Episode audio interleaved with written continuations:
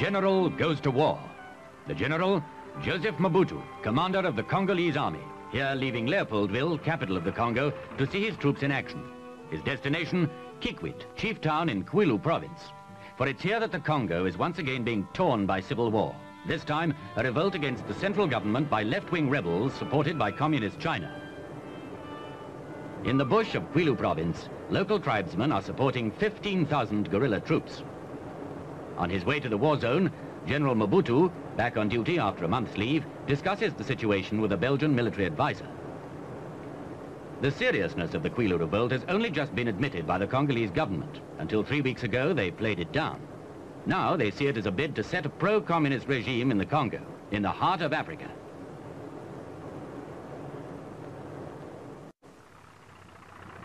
But Mobutu's men in Kwilu face a hard task.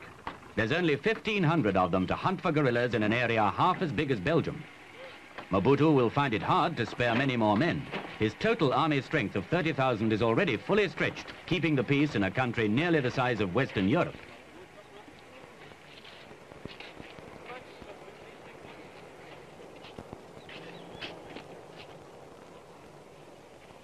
Another problem. From the end of June, Mobutu won't be able to call on help from the United Nations force. Its 5,000 men are finally being withdrawn. But even in the interval, Mobutu is unlikely to ask the UN to intervene actively.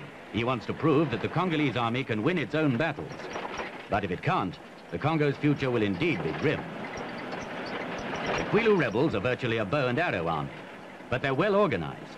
Their leader, Pierre Mulele, was trained in guerrilla warfare in communist China. His revolt may well be a major move in Peking's drive to gain Africa for Chinese-style communism. Mulele's men call themselves the jeunesse. It means youth.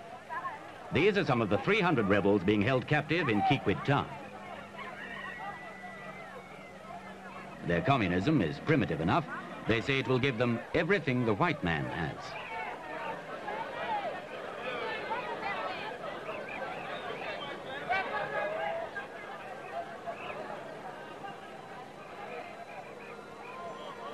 The few rifles they possess are crudely made.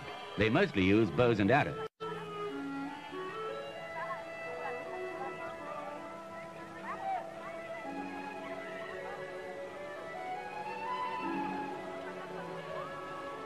On his visit to Kikwit, General Mobutu tested a rebel bow and arrow. A poisoned arrow killed his own chief of staff four weeks ago.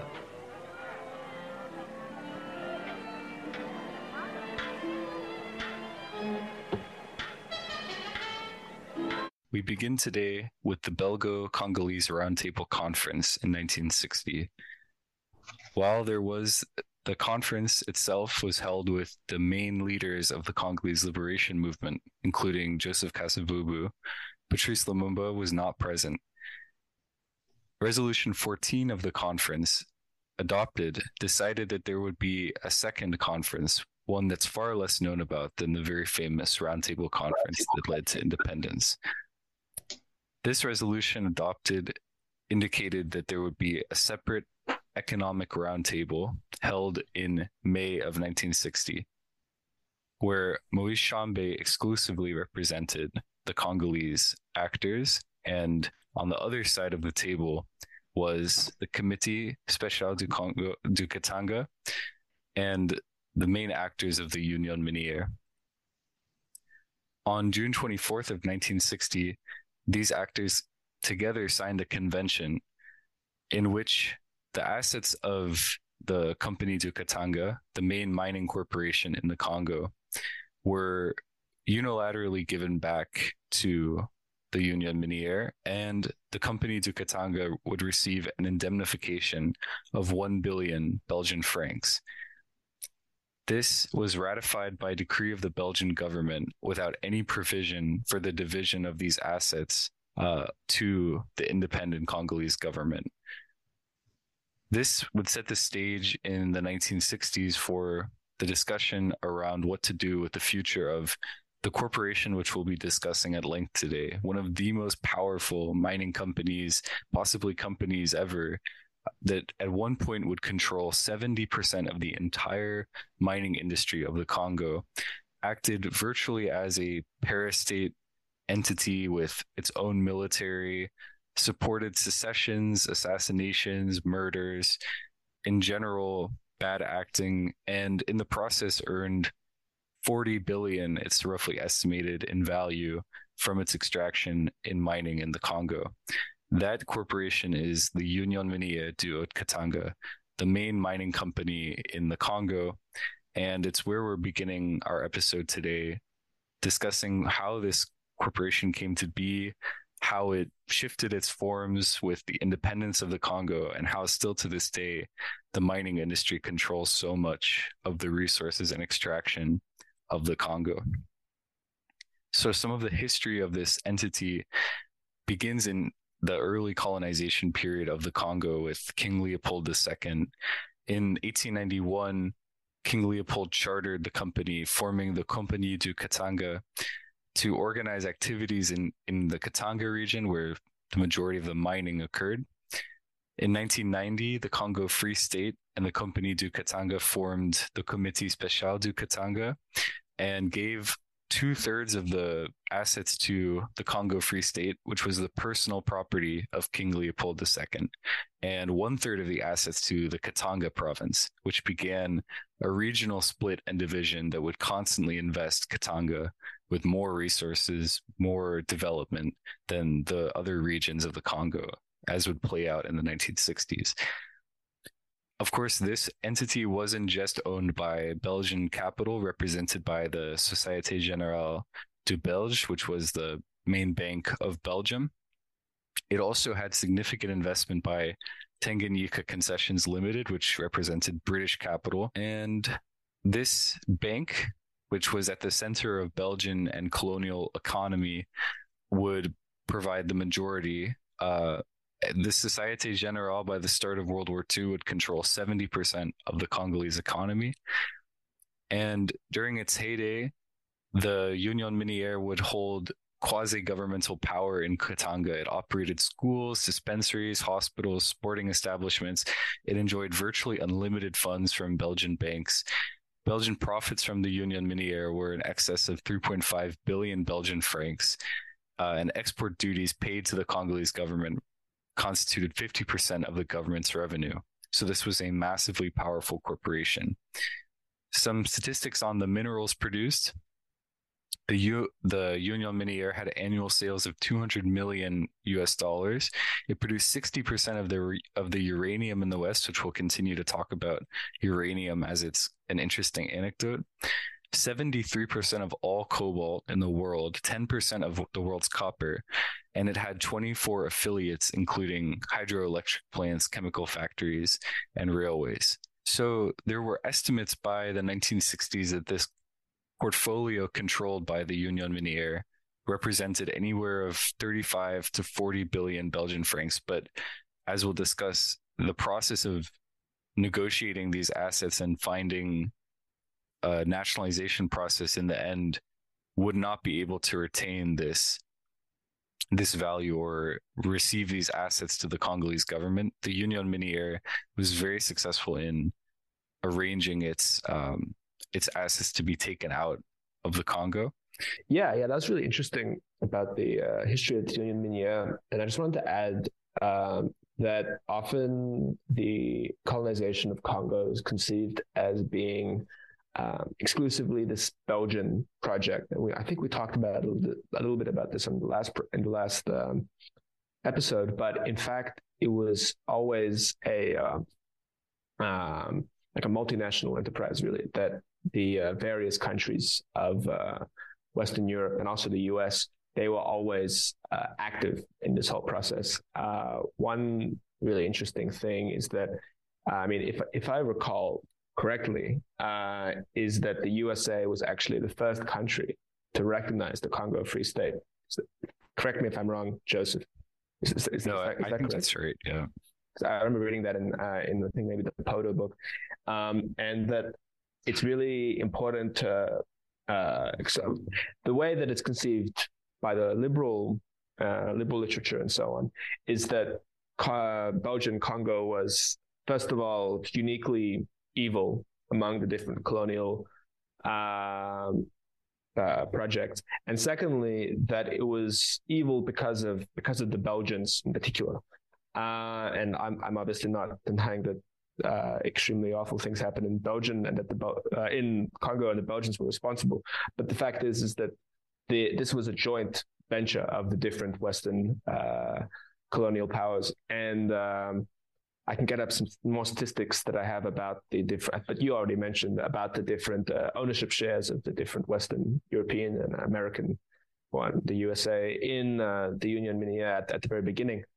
But um, it's important to conceptualize this as really they. Uh, I think I, I, remember reading this in I believe the Podo book, uh, but different books also write about this. Is that in fact there was this kind of desire uh, on this on the behalf of, uh, the Americans, uh, maybe the British as well, um, particularly the Americans, I understand, uh, to let the Belgians take Congo because since the Belgians were quite weak comparatively, it'd be possible to share the Congo, you know, between the different colonial powers, and there was less likelihood of the Congo's resources being monopolized if the Belgians took it, because the Belgians just wouldn't be able to really monopolize it in the way that maybe you know France or something or uh, could. And since the Congo is this huge area of uh, with you know I mean, the, but it was it's a huge area. I mean, the the mineral resources weren't so well known back then, but they still had an idea of some, at least, some different uh, resource resources that could be extracted from there. But uh, if this huge area, this kind of power vacuum, could be occupied by weak weaker power that could be more easily controlled, it'd be it'd be more possible to take control to use these resources as well and to share them out to prevent uh, I suppose, some kind of excessive conflicts between the different colonial powers. So anyway, that's just a really important thing that I think, and you can really see that with the uh, the different ownership shares. I mean, this was the SGB, which is the one of the different iterations, basically, of the Union Union Minière, as I understand, right? Right, Joseph. And uh, this is these statistics for uh, the um, uh, very beginning of the 20th century, so like 1905 or so. And Belgian financial groups representing King Leopold, they only controlled uh, about half of the shares, and the rest were owned by British banks. Um, and then also uh, American different financial groups, they were very, very involved uh, at the beginning of the 20th century and, and before as well. Uh, so yeah, there's plenty of statistics, but safe to say essentially that um, it was never just a Belgian affair. It was it was it was always heavy involvement by different Western powers. Yeah, definitely agreed on the point of the economic backing that was present by multiple Western companies. So you have Tanganyika Concessions, for example, a British-owned asset that's mining in uh, south southeastern Africa, is forty percent of the ownership of what ultimately becomes the conglomerate of the Union Minière which is mining in the Katanga region. In addition, this uh, I wanted to add as well that this corporation would become this some of the the statistics on uh, it's the height of its power, but at at a certain point the company became the world's third largest producer of copper, the largest producer of cobalt and radium, and one of the world's most important producers of germanium. And some of these resources may not, I think people will be familiar perhaps with uranium, but people may not necessarily understand why these resources are so important for the union to control and why they're making so much profit off of extracting cobalt.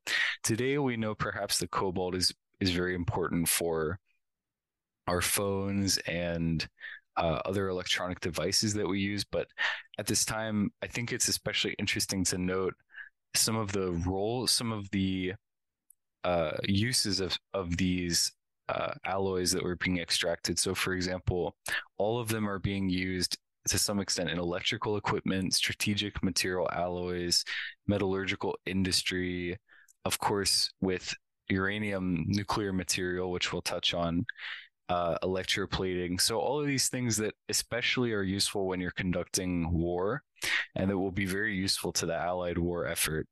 Uh, for example, with uranium. And I just, I just, I just wanted to add as well that the, um, uh, as I understand, the uh, cobalt was used in particular for the production of different uh, engines, mm. in particular um, for aeroplane engines, different aeronautic um, applications. So it was uh, extremely important uh, in in the military sense, but also in general uh, for general economic economic development. Um, and you can really see the sense in which um, I mean, we'll, we'll, talk about this some more soon, but um, in terms of the whole unequal exchange framework, which we're using, it's that uh, once you can get uh, cheapened uh, raw materials, then it becomes much easier to uh, bear the cost of uh, producing these processed, uh, more complicated goods, which you use with these raw materials. And securing access to cheapened raw materials is really crucial um, when it comes to yeah, securing these high tech sectors that the high wage that the high wage countries depend on to keep their wages high. Uh, which is something we've we've the, the whole theoretical framework of which we've elaborated in our first episode of this series. Uh, so we won't go over too much, but suffice to say, uh, it's very important to have access to these cheaper materials that would be much more expensive if they were produced in a country without you know, slave labor, for instance, that Joseph was just talking about, um, which existed in the colonial um, period of Congo, and where the wages, of course, were you know many many orders of magnitude lower than wages in um, any mine in the first world. Um, yeah, so uranium is uh, definitely one of the um, most important mineral exports that the Belgian colonial administration uh, exported from from Congo uh, in terms of the world economy and uh, in terms of also Western military supremacy in particular. Um, and the first mine, the first uranium mine was opened in the Belgian Congo in 1921. Um, and by 1926, the um, um, Belgian, basically mineral um, mon- monopoly company in the Congo, uh, had a, essentially a monopoly on the global uranium market. Um, and uh, I mean, just as an as an example of how important this was, 80% of the uranium used in the Manhattan Project for the uh, creation of the first nuclear bomb came from the uh, deposits in Belgian Congo. Um, and this was in particularly uh, a worry during World War II over control of the Congo.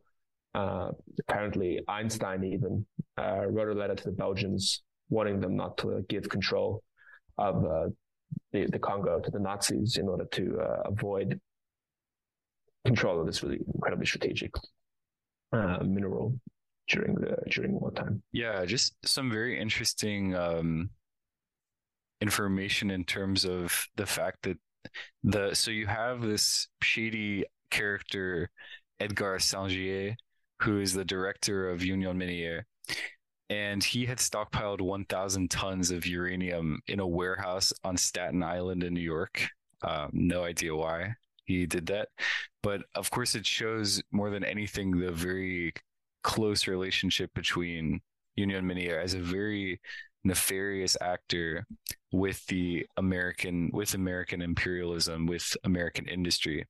So you have this character Colonel Ken Nichols who uh, this is a bit of a segue, but for those, I think it's interesting we're talking about this because of the recent, we were commenting on this separately, but you have the release of this movie Oppenheimer, which very much glorifies the process of building the the Manhattan Project and the nuclear bomb, but in in this is the reality of how this process was uh, achieved was you have this colonel who worked on the Manhattan Project, who goes in and purchases this ore that's been refined and stockpiled. And one of the things that, so this is, I think, will help us comment as we go throughout in this episode to talk about how the Congo, in the, the big picture, is that the Congo is shifting uh, the hegemonic imperialist control from Belgium to the United States over time. You can see that in the ownership of Union Minière and the mining in the Congo itself. You can see that in even this uranium dealing that the US is beginning to realize just how important the uranium axis is. Um, so this was shipped uh, by a commercial arm of Union Minière, the African Metal Corps, and then uh, the shipments just would continue throughout after 1942 Um, but in the process, the U.S. also sent in uh, the Army Corps of Engineers to help actually make the mining facility run in Katanga. So you have the US Army present on the ground helping to ensure that this uranium is being mined. In addition, you have the you have the Office of Strategic Services, which is the precursor to the CIA, uh, which is the U.S. foreign uh, intelligence apparatus during World War II. It's used primarily, and they are present on the ground as well, helping to ensure that the mining is successful and also that none of the they they want to ensure that Belgium, which is occupied by the Nazis at this time and has a shipment of uranium that, that has been sent to Brussels that was captured by the Nazis. They want to ensure that no shipments that are going out of the Congo are sent that as they're sailing westward to the United States that are none of them are seized by the Germans. And this of course helps to build the the atomic bomb. As we know, the, brutal uh, and and genocidal dropping of the atomic bomb um, which was which was made more than anything to demonstrate American hegemony and power and killed hundreds of thousands of, of civilians in Japan. But even, you know, going forward beyond that single event, what the US wanted to do by working with the worst Belgian colonialists in the Congo was to ensure that this would be a base maintained, secured for Western imperialism and not for the Soviets. So after immediately after World War II ends, the US turns their attention to making sure that this is strategically seized and not possibly falling in the Soviet hands. They continue in 1947 to receive 1,400 tons of uranium, 2,000 in 1951, 1,000 in 1953, 1,600 in 1953. And to make sure that they would continue to have this access to uranium to continue to build bombs, they actually set up a processing plant supported by a NATO military base in Kamina in Katanga. So, yeah, the US has this direct role on the ground, making sure that these this uranium is preserved. Um, one other interesting note, and then we can move on, is that it is considered likely that this is how Israel obtained their uh, nuclear weapons program. So in 1968, Israel obtained yellow cake, which is processed uranium ore. Uh, France had stopped supplying them. France had previously been supplying uranium, and numerous sources believe that Israel managed to obtain 200 tons of yellow cake from Union Miniere. The company collaborated with Mossad in shipping out the ore uh, to Genoa under a front company, which was then which then transferred the ore at night on the Mediterranean, which would then be sent to Israel to be used uh, in the Israeli nuclear weapons program. So, and then yeah, they paid Union Miniere 3.7 million through a friendly official at a petrochemical company to obtain access to this. So it just shows how Western imperialism utilized the resources at uh, the Shinkolobwe mine in Katanga, which of course used enslaved labor, just like every other mine in the Congo, to obtain these resources, and that then are used for more violence against Palestinians, against Japanese people. Yeah, I just have one small thing that I want to add is just that uh, again, in terms of our like theoretical framework of unequal exchange, we were generally well in the first episode we had about unequal, unequal exchange, we were talking about the sort of more purely economic aspects uh, in terms of preventing uh, inflation, by securing these cheap inputs. And that's obviously um, a very important aspect, uh, probably in a sense, the most important aspect. But there's also this really important military strategic aspect uh, of uh, securing reliable access and monopolistic access over these really crucial uh, military resources. Oil is, is a classic, uh, which was really important in World War II. Hitler, you know, controlling the oil fields in the Caucasus and in Romania and so on, so on. Uh, and then kind of in, in uh, to a certain extent uh, losing the war because of the lack of oil and so on, so on.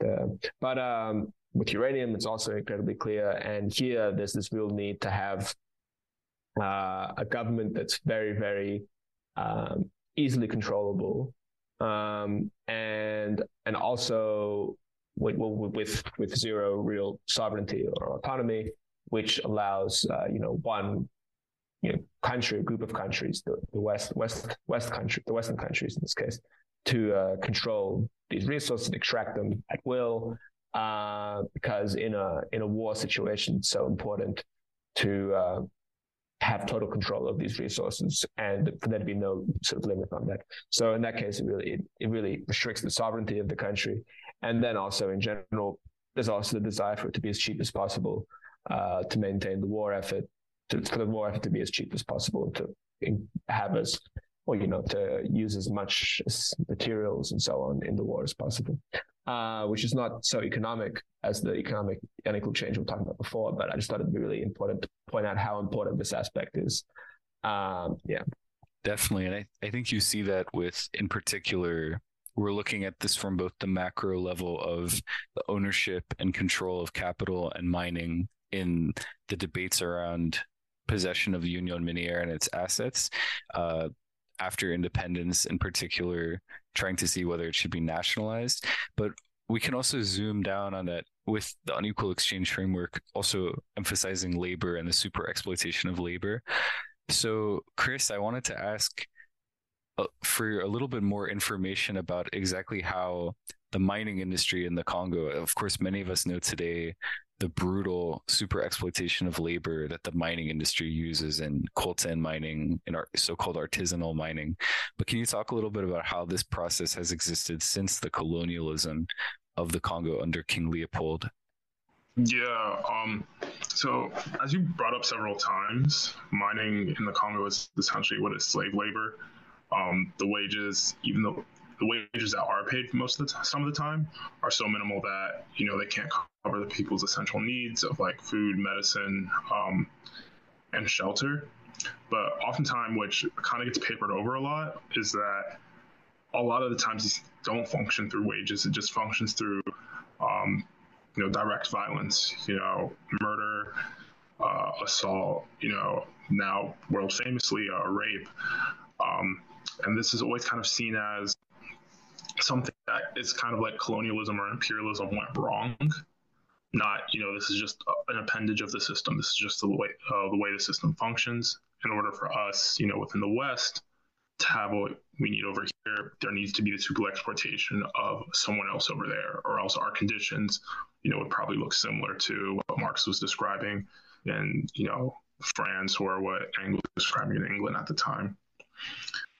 Yeah, so um, Congo, you know, like many, um, you know, colonized countries beforehand, they were predominantly agrarian countries. They were predominantly rural. You know, people prom- primarily subsist off of subsistence agriculture, meaning that you know there wasn't a large scale, there wasn't large scale industries, there wasn't large scale cities that were uh, had people engaged in wage labor. This is often a point uh, that people within the West uh, often use to say that you know Belgian colonialism have actually even been progressive, uh, or that um, organization can't take place or social change can't take place within the Congo because you know you predominantly have a rural, almost ignorant population that you know they won't be able to uh, comprehend these ideas. They won't be able to you know uh, fraternize with their fellow workers and go on strikes. Um, but you do have you know this you know this course of capitalism, this really violent course of capitalism taking place in Congo, in which you know, people were primarily living off of subs- substance agriculture, you know, you have these monopoly capitalist Belgians that come in, and they basically say, you know, you either work in these cities, you provide, you know, Belgian francs, uh, taxes that you're not forced to pay because we are the local entity. If not, you know, we burn your house down, we take your family, you know, we take your wife, your children and there's very famous photos of how that ended up for many Congolese people at the end. Um, so this kind of this kind of press ganging, you know, Congolese people, you know, into these mines, into these cities, kind of provide uh, a, a, form of urbanization that kind of begins to kind of develop uh, some sort of uh, consciousness amongst the Congolese people.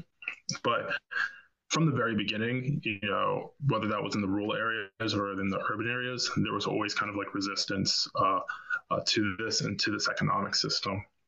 so we have this process of the Union Minière developing the resources um, de- or developing its own access to the resources and industrialization to some extent, to a limited extent, um, which is definitely just uh, the technology and capital equipment necessary to produce mining and extraction.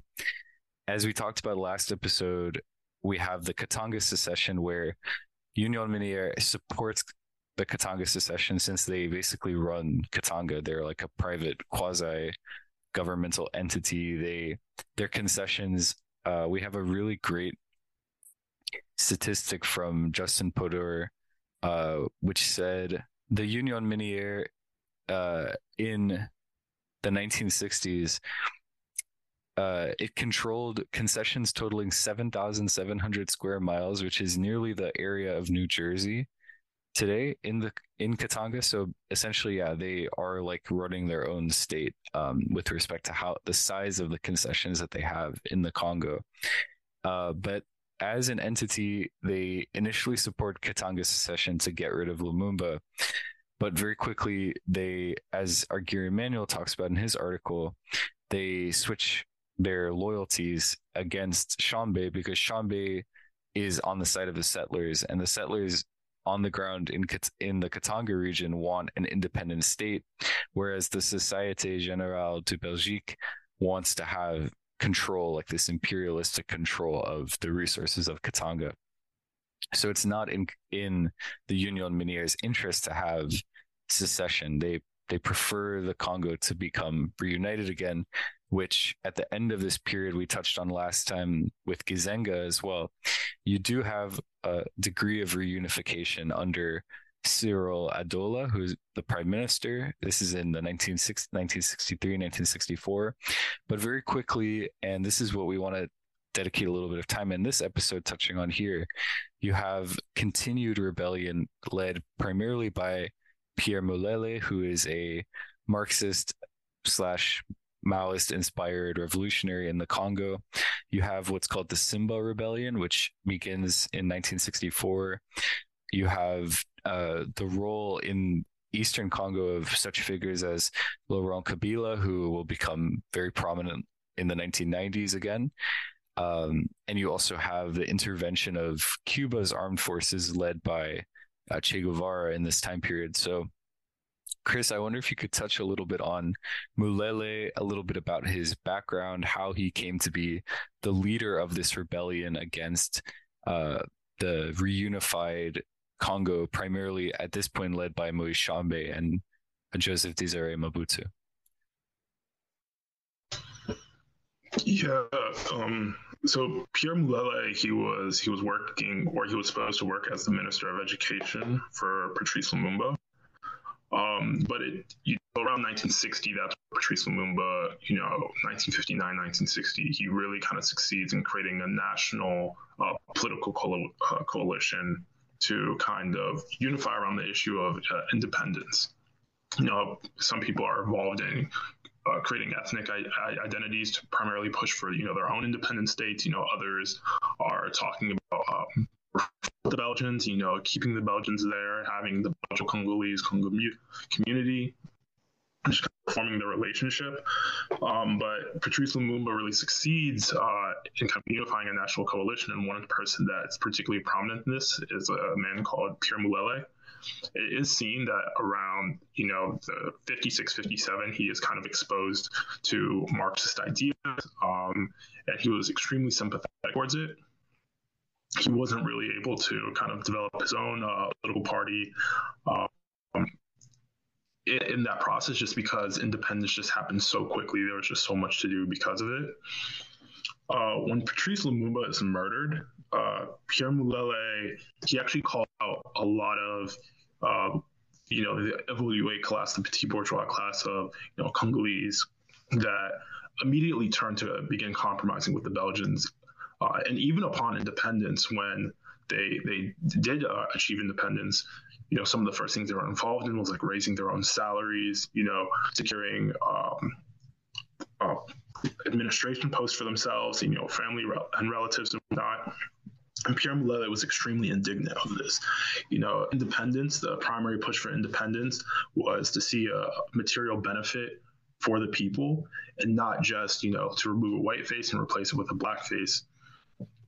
Um, he kind of returns to his Marxist roots uh, to kind of analyze, you know, um, what, what the state represents, whose interests is it representing, and you know, according to his analysis, you know, it's still representing the interest of international capital. This is where he believes that, and many people believe actually that you actually have to have a second independence. So, although he didn't like quite explicitly, you know, talk about what many people talk about the national bourgeois revolution and then like the socialist revolution or something to that effect you can kind of see him kind of like but like arriving at his own analysis that you know these people aren't it.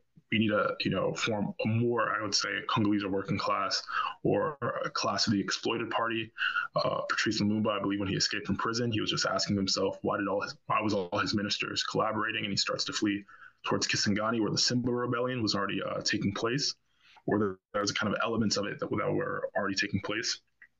So yeah, Pierre Mulele, he then begins traveling around the world in search of international support, travels to the Soviet Union, travels to China, travels to Cuba, uh, very famously travels to Egypt.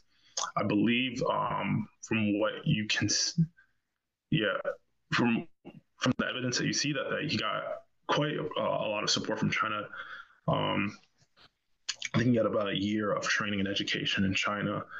Uh, I, I, it was his choice actually to not return with arms.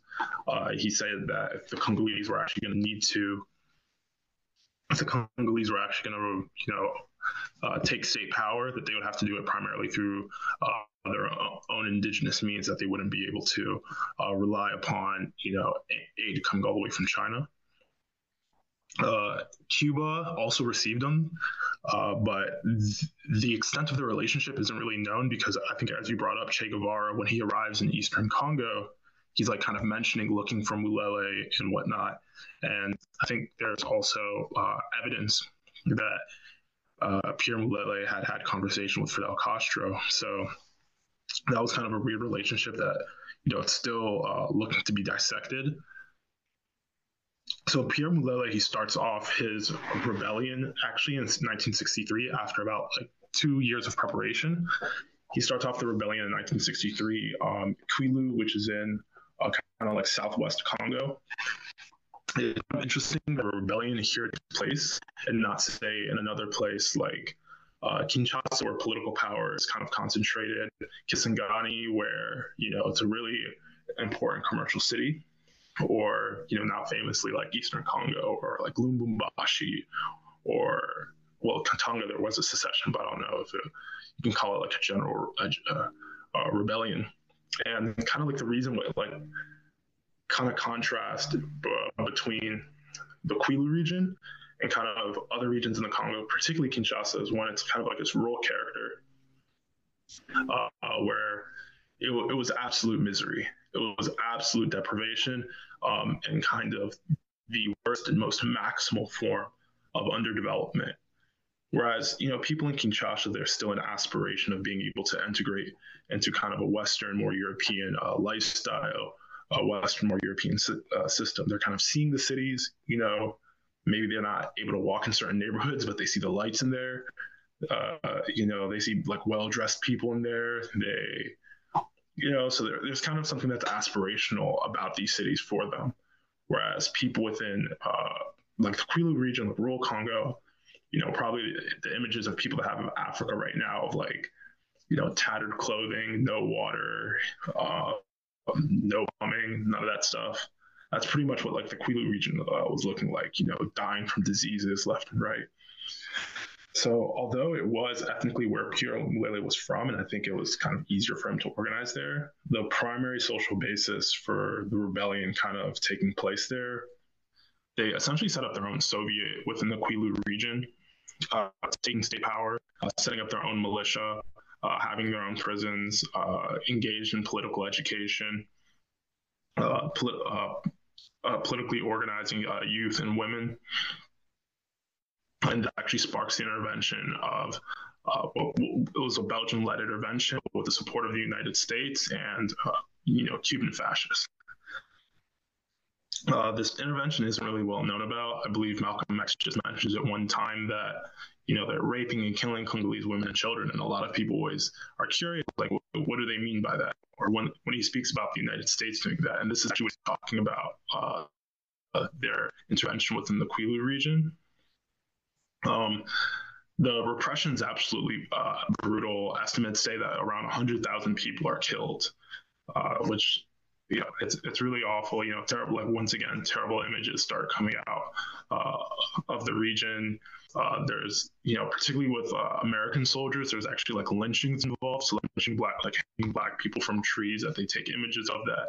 You know, New York, uh, not New York, but um, American newspapers refuse to publish as this is a time during the United States where like racial strife is like really heightening. Uh, so the rebellion is significantly weakened, but the rebellion isn't de- uh, defeated. Um, and the rebellion goes on for years, 1963 1968. Uh, during this period, uh, there's a lot of contrasting narratives, but it's seen that Pierre Mulele actually falls sick, um, and he goes to receive medical treatment within Brazzaville, uh, Congo Brazzaville. This is where Joseph Mobutu uh, is an offer of amnesty yeah, when Pierre Mulele actually accepted Mobutu's offer of amnesty, he had traveled to the Congo, was then arrested by Mobutu, tortured, and then killed. Um, and he, Mobutu, the way his administration and West was that it was kind of like the great unifier that was mold of someone who was a traitor, who was working against Congolese interest. And Mobutu, he was about he centralized the state. He brought peace, no violence. One thing that I wanted to say about uh, Mulele and the uh, the rebellion in uh, in Kivu is that uh, yeah, as you said, like the amount of people that were killed, uh, amount of Congolese that were killed by these uh, marauding bands of uh, neo-Nazi, otherwise fascist mercenaries from you know, from, from, South Africa, from the US, uh, and and also, as I understand, plenty of actual like World War II uh, Nazis, not just neo Nazis, but actual yeah. Nazis that, that fought on the German side, and they took and there are interviews you can see with them online where they're like really proud of what they did, and and plenty of the uh, leaders of these mercenary groups that were employed by Belgium, uh, well, and also I, guess, I suppose by um, by Mobutu they have like you know books that they wrote and they're really proud of what they did and so on. Um, and uh, but yeah what i just wanted to note is that it's very ironic that this enormous massacre of uh, congolese people where like uh, i've seen yeah different estimates like 100000 50000 uh, really huge amount of people. Um, that this is like ignored. And then one of you know i mean the the pretext for the whole intervention the un intervention and so on against lumumba was this uh, so-called genocide. This is how the west described it uh, committed by the army against the separatist region which was actually at most several hundred people dead. Uh, obviously also like uh, you know a bad bad event. But also it's worth noting that this atrocity was committed by Mobutu's army. This is before, this is while Lumumba was still in power. And uh, the, there was, you know, probably good reason to suspect that this was committed. Uh, I mean, obviously, also Mobutu's military forces were always very disorganized and prone to various uh, atrocities against the civilian population and looting and so on. But there's also the high possibility it was committed as a sort of um, provocation to justify Western intervention but anyway, it's just yeah, it's definitely remarkable how the uh, I mean not remarkable classic tactic, but the Western fixation on the uh, so-called genocide by uh, Lumumba Lumumba's army, uh, which killed a very small amount of people compared to the huge huge amount killed in the counterinsurgency that followed. Yeah, that's what I wanted to say about Mulele. And and one one thing that's also maybe worth touching on is uh, why the insurgency. Um, I mean, I guess why Mulele left. Why, well, why the insurgency ended? Because um, various sources. I know that uh, Fidel Castro, uh, sorry Castro, but uh, Che Guevara, uh, in his time in the Congo, he he said that Mulele was the greatest uh, leader of the different insurgent groups that was actually really in contact with the people and so on, and that other insurgent groups were often kind of not really taking seriously building ties with the uh, with the masses and so on. Um, but in any case, Mulele did uh, end the uh, the insurgency and eventually returned to Congo, where he was tortured and killed. And one could wonder, I mean, how much he expected something like that to happen, how much he really trusted Mobutu. Um, as I recall, the um, Ntalaja uh, Nzongola book talks actually about Mulele's uh, reasoning, I suppose, for leaving, uh, ending the insurgency. And as I recall, it was to a large extent motivated by uh, the geographical problems, the isolation of this uh, single province. Uh, although that doesn't really seem entirely compelling, but also just in general the fact that, that he was so really outnumbered by the mercenaries, and they were not just well, really, they were quite a lot of mercenaries, but they were just very, very well armed, very well funded, um, and he had essentially really kind of very little to no weaponry. I was wondering if Joseph or Chris wanted to weigh in about why the Mulele uh, People's War uh, came to an end. There were some like great successes of uh, rebellion, but there are also like some great weaknesses about um, you know I think you already brought up the geographic isolation, not just internationally, but even nationally. The Kwilu region, most regions within the Congo were extremely rural. You know, the Congo, you know, it's essentially the size of half the United States, and at the time of independence, with a population of just 20 million people. So the Congo, you know, today it's a very, very sparse country, specifically, specifically the rural regions. Um, but at the time, it was just extremely, extremely sparse. So kind of spreading that across regions to, you know, from the west to all Kivu regions was not something that Pierre Mulele was able to develop. Um, the rebellion was geographically, uh, uh, internationally uh, isolated. This was kind of something that Pierre Mulele uh, had defaulted that he believed that international arms, especially at the beginning of the rebellion, international aid would have made the rebellion as it would have made people on themselves and more reliant upon producing uh, their own uh, goods that they need for the rebellion, such as arms, such as medicine, as well as uh, foods. Um, that proved to be false.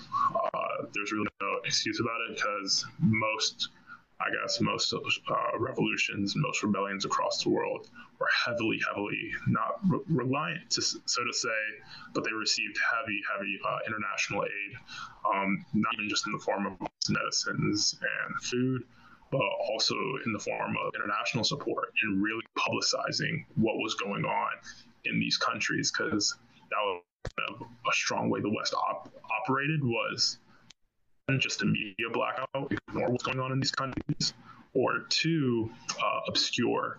So, you know, call the people terrorists, you know, start referring to, you know, use women's rights as kind of like a cudgel and not actually looking at the general conditions which produces, you know, uh, oppression against women. Uh, so humanitarianism, uh, so on and so forth. You know, having the, the United Nations intervene quote unquote peacekeepers, but often heavily favoring um, forces in the area. Uh, as well, Che Guevara, uh, and just to kind of touch upon once again, speak on the general isolation, is that Che Guevara actually entered the Congo through Tanzania. So Che Guevara was probably based in eastern Congo. Uh, Pierre Mulele was all in western Congo, so they're about you know 8,000 kilometers apart so you know them kind of meeting up and kind of joining forces kind of became you know diff- difficult by by the geography of the Congo as well. Uh, the difference between the rebellion and say the, the Mulele rebellion, and uh, let's just throw this in there and like say like the Katanga secession, I think as Peter brought up, was that the Kwilu region had uh, a strong politiciz- politicization of it. Uh, the people were expected to be politically conscious. Um, this was kind of like a, a, Marxist, you know, Maoist influence that they had was that people were expected to politi- be politically conscious and to take part in it themselves. Uh, you know, not only you know the men, but also women as well as children. It was supposed to mobilize everybody. Uh, in the other regions, it was more so what they would say was fighting for loot, particularly within the Simba rebellion. Uh, they were just kind of upset with kind of their maneuvering within Kinshasa politics. They weren't able to uh, attain the administration positions that they wanted. So now they're kind of involved in, you know, using armed forces uh, to, you know, uh, get those positions, which is like a dominant view in the Congo today. If people are, uh, whether that's through peaceful violent protest, it's automatically seen as, you know, just them a position. That's all they really want. Um, and then with comparison to the Katanga secession, uh, people view entirely as uh, the the work of the Belgian settlers, uh, not was indig- indigenously Congolese. Um, so yeah, I think that's that's a really interesting uh, look at Mulele uh, insurgency, and I, and I, guess we can sort of say, you know, I think often when you read uh, left-wing Marxist analysis of various uh, what you can call failed revolutions and so on, there can sometimes be a tendency to. I mean, I think in the sense I get this feeling to maybe overthink the extent to which there was some kind of you know internal contradictions that led to the failure. Uh, and that's definitely very useful. But also, there are also situations where there's just a real preponderance of force on one side. Um, and I think you can kind of see this with the Mulele rebellion, in which they managed to achieve some really huge successes.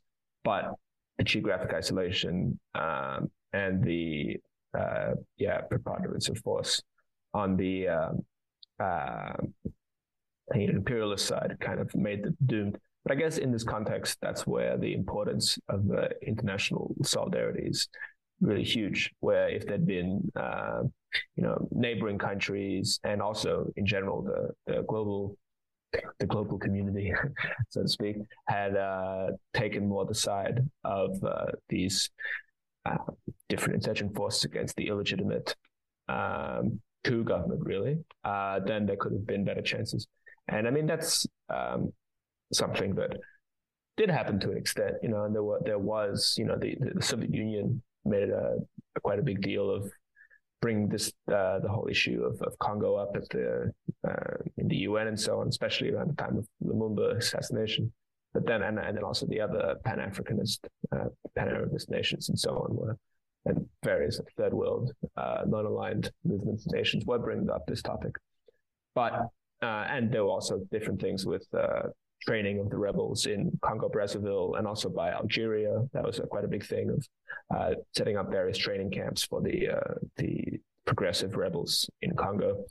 But it was also it was just very difficult as well to geographically coordinate um, these different different regions where there weren't always friendly uh, bordering nations, and and then the fact that you know South Africa, you know, in terms of international solidarity and bordering nations, then there was South Africa really close by, um, which was able to uh, quite easily ship over huge amounts of you know its people and mercenaries and so on, use that as a base. So anyway, it's a very difficult situation, and I think it's it's not worth uh, always trying to say that you know the revolutionaries themselves had some kind of wrong idea. They everyone does to some extent, but you also have to recognize the um, the real, I guess, material objective weakness. There wasn't really the fault of the people involved.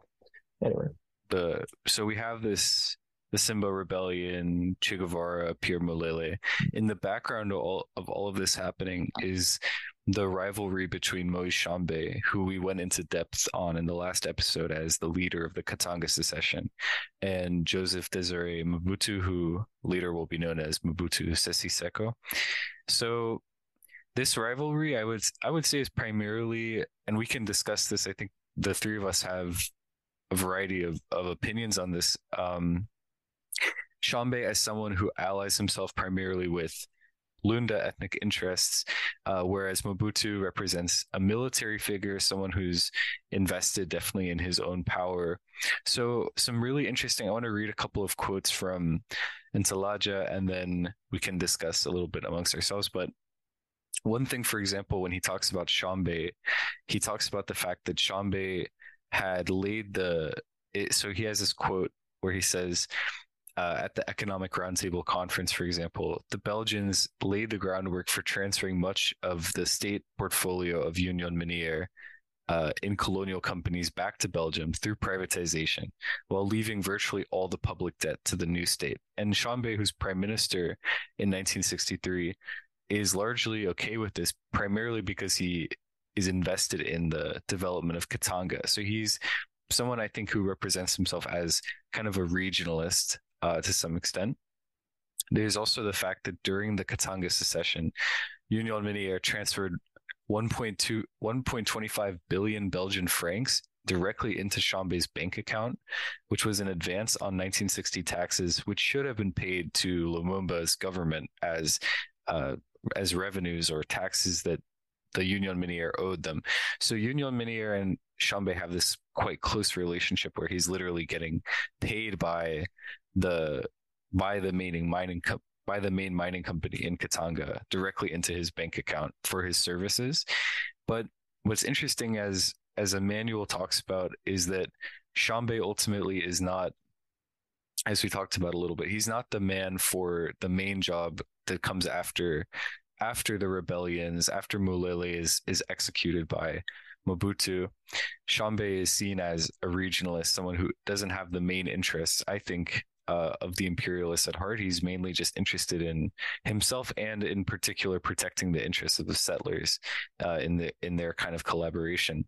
So what happens is that Mobutu schemes in order to take over uh, from from uh, Tshombe, and you have this very interesting incident where basically Mobutu uh, ends Tshombe's regime in 1965 in the middle of all of this conflict, actually, right at the very end of the Simba rebellion, when Che Guevara is just about to leave the Congo. They've been fighting against Tshombe primarily, but Mobutu uses and takes advantage of the chaos uh, that's occurring to overthrow Tshombe, similar to how he overthrew Lumumba uh, as High Commander of the National Congolese Army, he proclaimed a coup d'etat on November 24th, 1965. Tshombe went into exile to live in Madrid. In 1967, he was accused of treason, and one of the charges against him was that he had acted to the economic to the detriment of the independence of the Congo when he had signed the Belgio the Belgo-Congolese agreement in 1965, uh, and since the Roundtable, He basically you, Mobutu used what Tshombe had done in all of his collaborations with Union Minière, with the Belgian with Belgian imperialists, and this 1965 agreement that was signed, which also helped uh, dump all of the debt onto the Congo, and and it would take on state debt.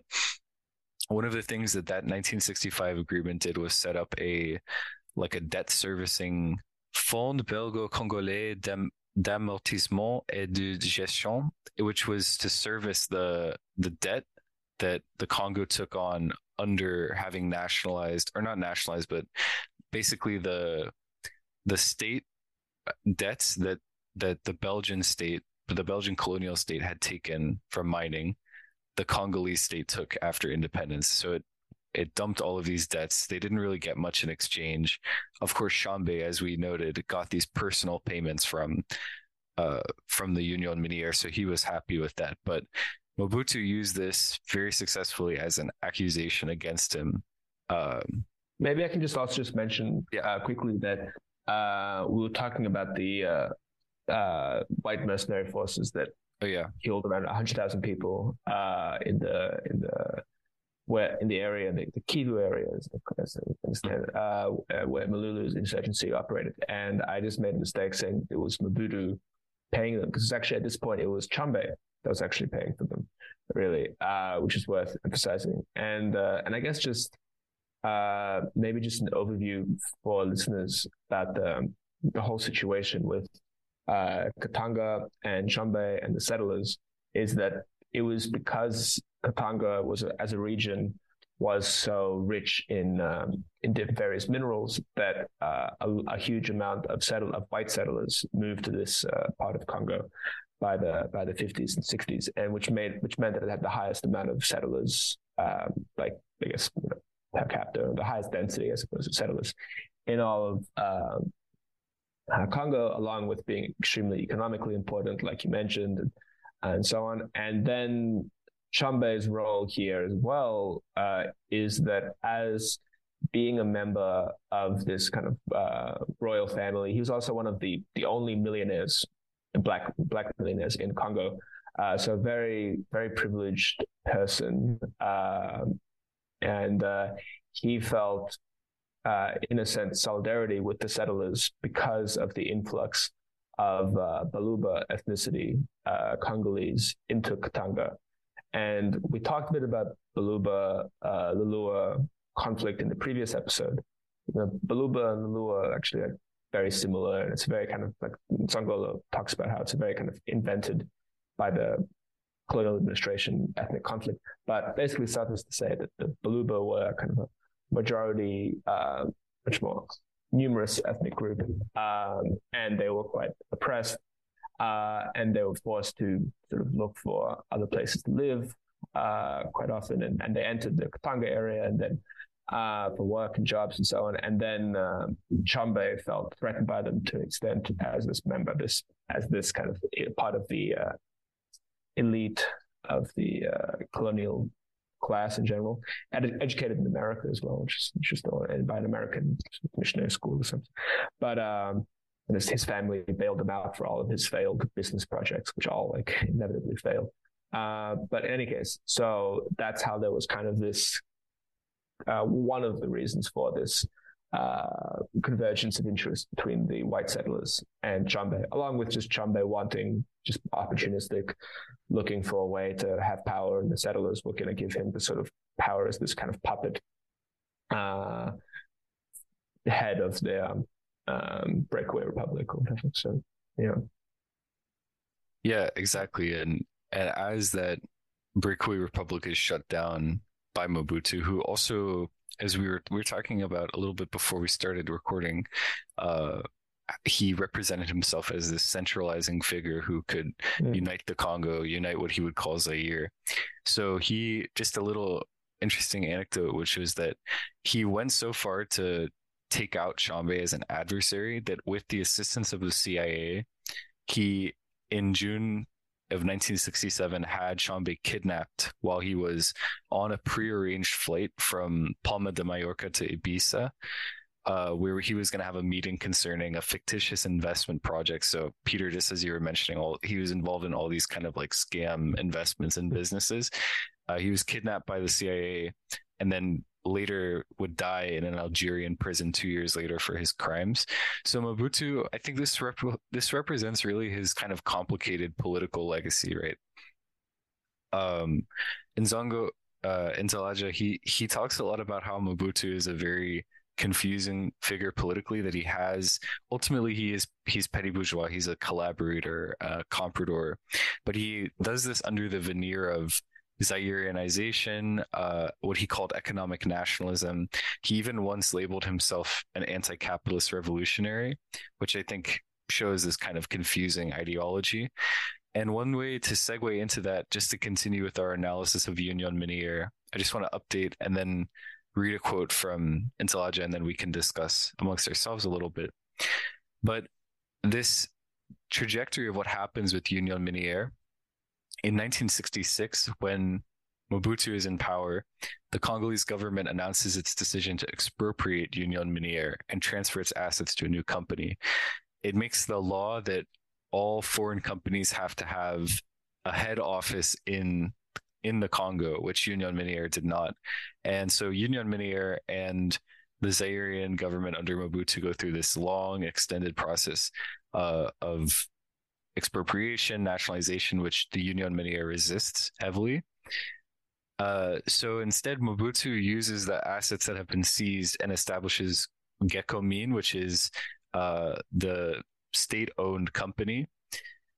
and he initially has a 60% ownership by the Zairian state, but in the end, that becomes 100% because he can't find private uh, partnerships necessarily who will back this until later on. One of the one of the claims that he makes was the fact that Union Miniere owed the Congolese state 7.5 billion francs that it hadn't paid because the Congolese state had an 18% participation in the shares, but the Belgian but Union Miniere refused to pay. Um, they basically argued that by nationalizing their assets, the Zairian state had had repudiated their commitments, um, which they had previously signed under Tshombe. So they were trying to hold uh, the post Tshombe government accountable for the bad deals that Tshombe had had entered them into eventually in the end they they reached sort of an agreement whereby they would phase out Belgian management in Congolese mines and and Gécamines would be a state a, primarily a state owned enterprise. Uh, so for example, the last Belgian in the management of mines in the Congo retired on June 30th, 1974 and after this there were no longer any Belgians in the administration. Um of the the mines themselves. And then I just want to read this and we can discuss a little bit more about like what exactly was Mobutu's ideology behind this nationalization, which in the end I should note also uh, that the nationalization ultimately ended in privatization anyways primarily by a shift from belgian to american hegemony whereby as belgian capital is removed and Ntalaja also talks about the fact that the us is the main force advising Mobutu at this time.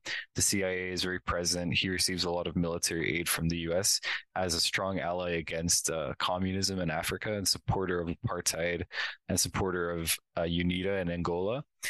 So on page 148, Ntalaja talks about how Zairianization, uh, he talks about how Rather than weakening the links of economic dependence, the nationalization of the copper industry strengthened them. The Mobutu regime settled for compromises and face saving agreements that its propaganda machine did not hesitate to sell to the people as real victories in the war for, quote, economic independence.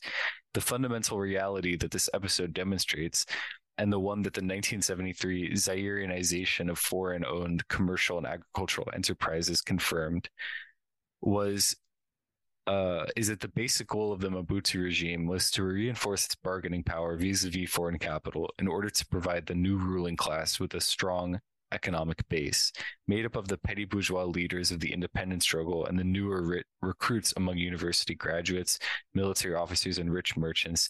This class was the main beneficiary of Mobutu's dictatorship. And he also mentions one really interesting fact, which is that the price of copper was relatively high early on while Mobutu was doing his Zaireanization, where he changed Congolese francs to the currency of the Zaire and nationalized the copper industry. The copper price was quite high, primarily due to the Vietnam War and it was needed, as we were mentioning earlier, it was needed for all these electrical circuits and machines uh, to be used by the United States for the Vietnam War.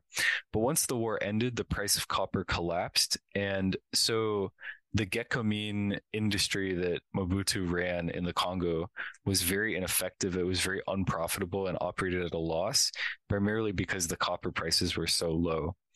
So maybe we can discuss Chris, if if you want to start first, and then Peter, we can discuss a little bit about what exactly was Mobutu's ideology. Uh, what did the nationalization of the mines within the Congo do? Did it ultimately help in moving out of the dependency that the Congo had on the West for for capital, or in the end, did it just reinforce that?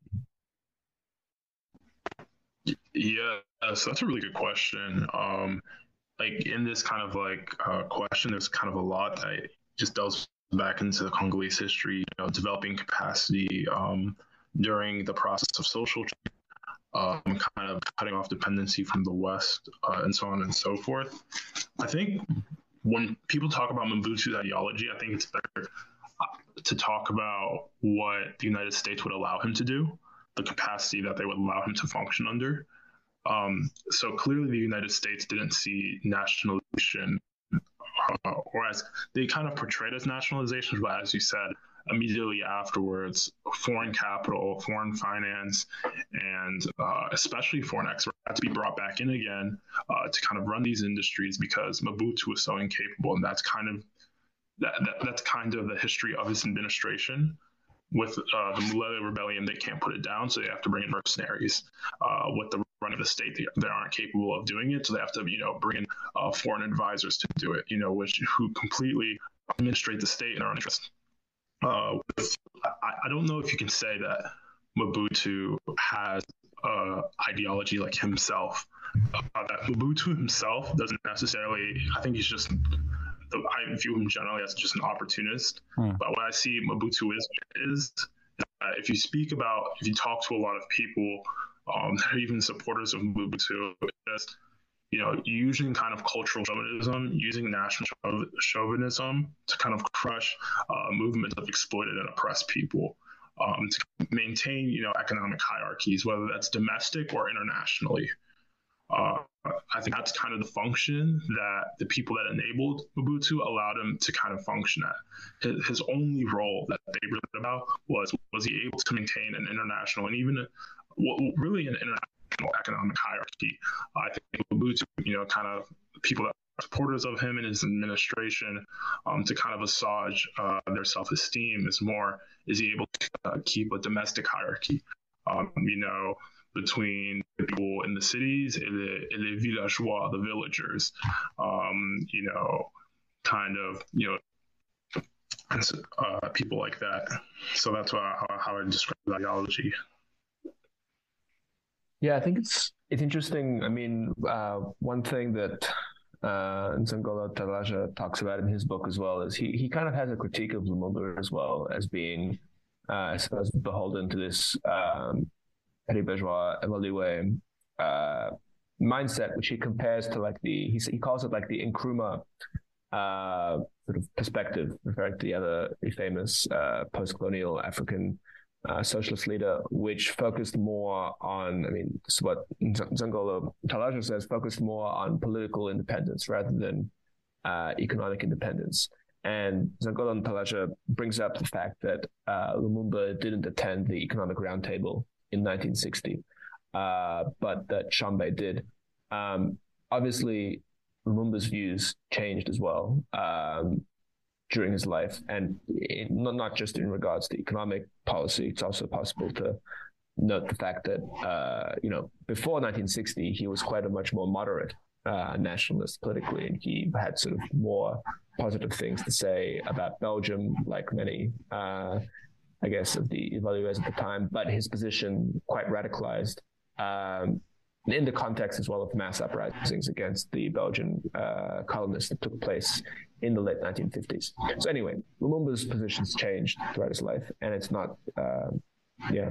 But um, in terms of uh, the political ideology, I think it's interesting as well. There's a really, really interesting um, um, sort of Marxist Leninist uh, with also lots of Maoist uh, influences uh, called Ab- Abdul Rahman uh, Babu, and uh, he was from uh, from as I recall from from Tanzania. or yeah. just yeah yeah yeah Tanzania, and he wrote really interesting interesting books. one of which called African Socialism or Socialism in Africa, something kind of like that. and he really critiqued the uh, lots of these quite famous, I suppose, uh, post-colonial um, self-proclaimed, self-proclaimed socialist leaders. He wasn't talking about Mobutu, obviously. He was talking about uh, Nkrumah, and he was talking about, uh, in particular, I mean, there was the, uh, I mean, the the leader of uh, Tanzania, which I forgot his name. Can you guys remind me?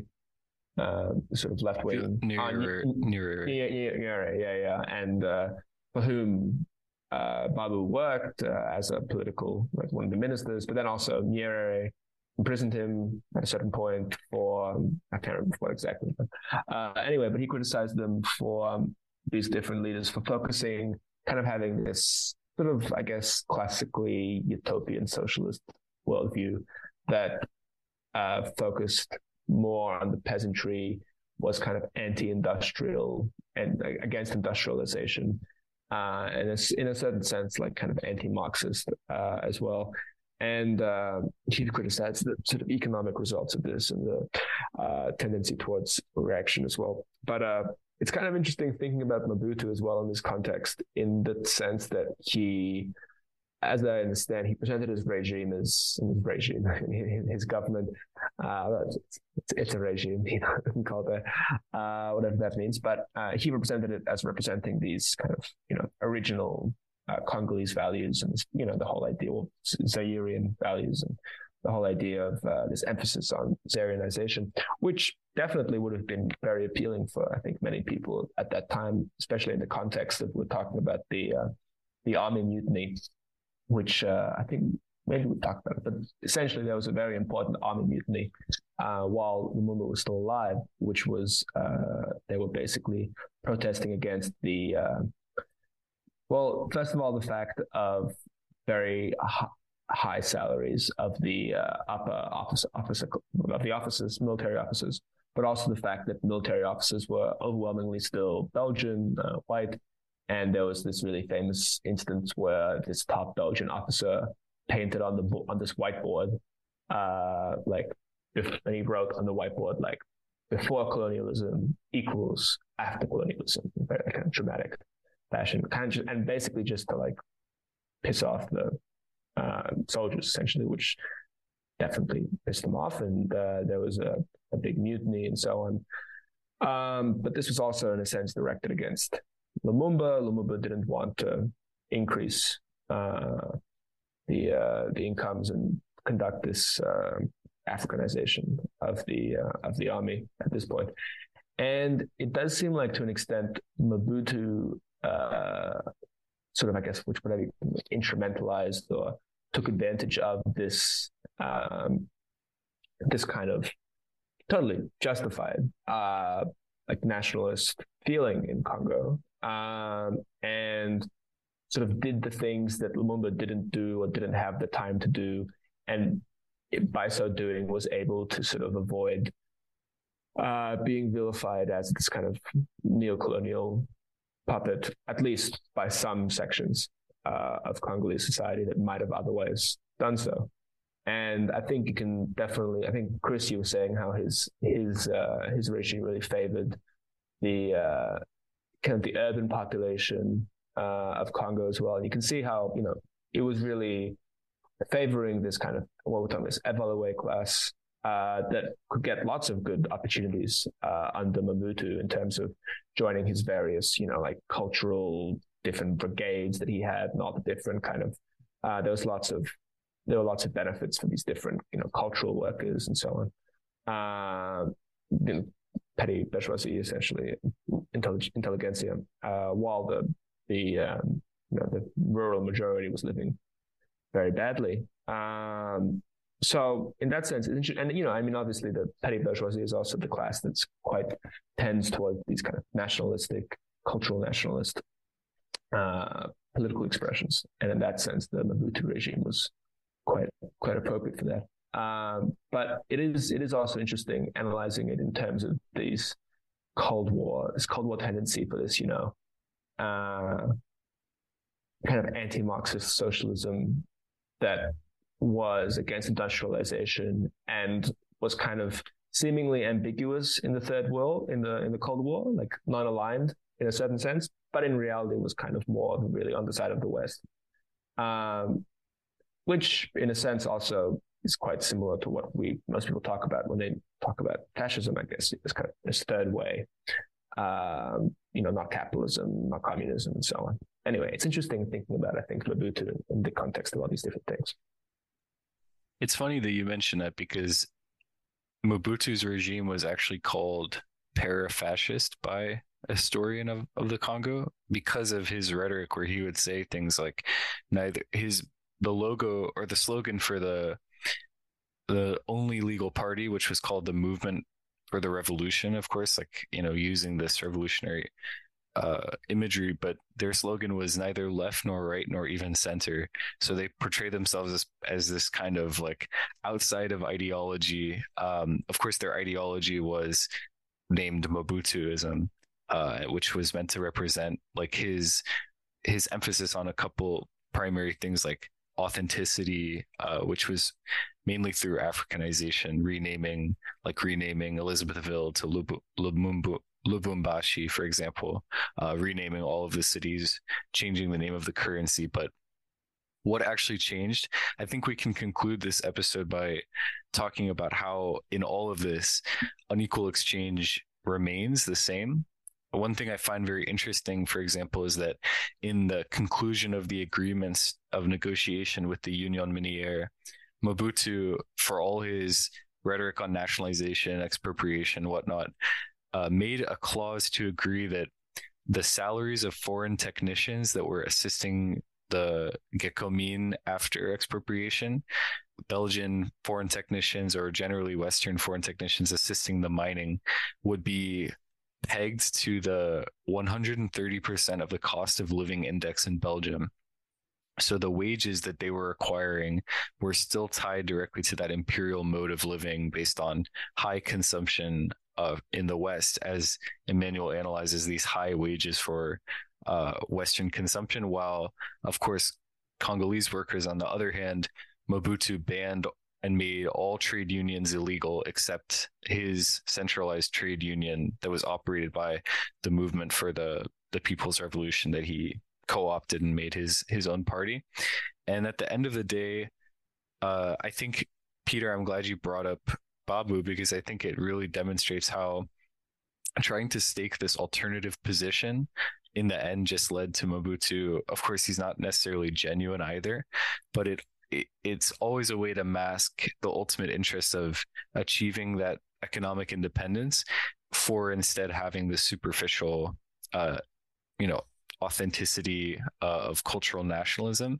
Because in the end as copper prices are collapsing by 1978 as early as 1978 mobutu had to appeal to the british the french and the americans for 1 billion in substantial assistance to Gécamines. Uh, and in the end in 1991 the world bank would step in to provide funding. This is as uh, as we'll talk about possibly in a, a coming episode soon. In the 1990s as as Mobutu dies and is overthrown um, everything is collapsing and the mining industry collapsed and is essentially privatized by the west. So in the end nationalization didn't really matter because it just resulted in western takeover anyways. And yeah and i think i think that's just a note to conclude on. One one last thing would just be to point out that today most of the mining in the Congo, I think 74.8% of mining in the Katanga region, for example, is owned by Glencore, which is this Swiss conglomerate, uh, which is known for their their human rights abuses and violations of, of labor laws. And you and on the other hand, Union Miniere, I think very interestingly, has converted itself into Umicore, which is a which represents actually the other end of the value chain, so to speak. Like they've moved, they basically no longer have any assets in mining, but have moved to primarily be in uh, recycling and refining of minerals and the creation of electric batteries. Um, uh, they create like the the EVs for electric vehicles, stuff like that they're mainly have washed their hands of their history, their colonial history of mining, and have put themselves on the other side of the value chain. So somebody else, some subcontractor like Glencore or some of the like Congolese assets, or even especially nowadays Chinese mining companies can do the dirty work of mining.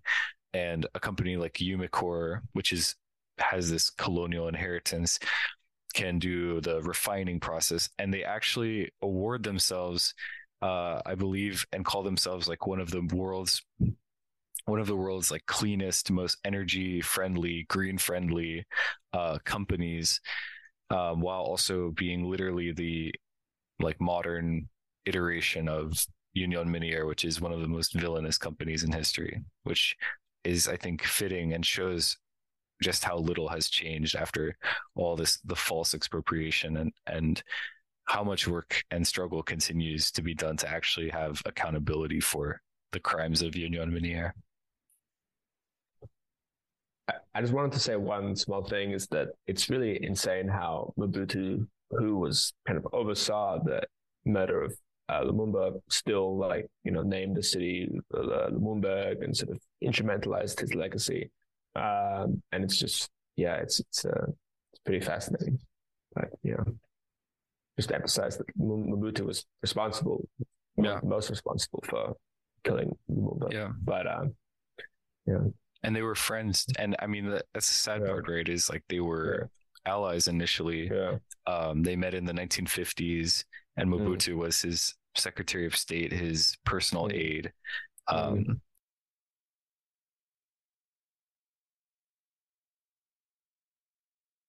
I, I, think hopefully in in a future episode, I think we should just fully cover. Yeah, I think really cool, and I'm going to try and read the De Witte book about the assassination of yeah. and stuff, and and I think it'd be really cool to try and do some kind of chronology sort of thing there. Um, but what about Chris? Was anything? Because I think Chris, you have to head off soon. Is there anything else you want to say at the end, end of the?